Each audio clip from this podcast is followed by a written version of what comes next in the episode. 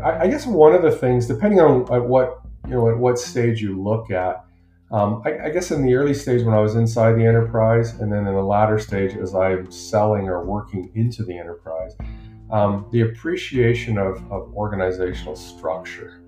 Um, you know, it was a course I took in my MBA program. It's probably the one I spent the least amount of uh, time focused on, had minimal interest, couldn't understand why it was relevant.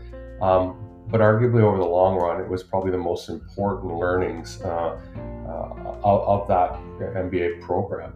And you know, I reflect back on that course often, relevant to what are the things that you have to pay attention to. Ultimately, what are the drivers of the individuals that you're selling into in an organization? You know, what are they motivated by? In the end, you know, you're selling to a person, not a company.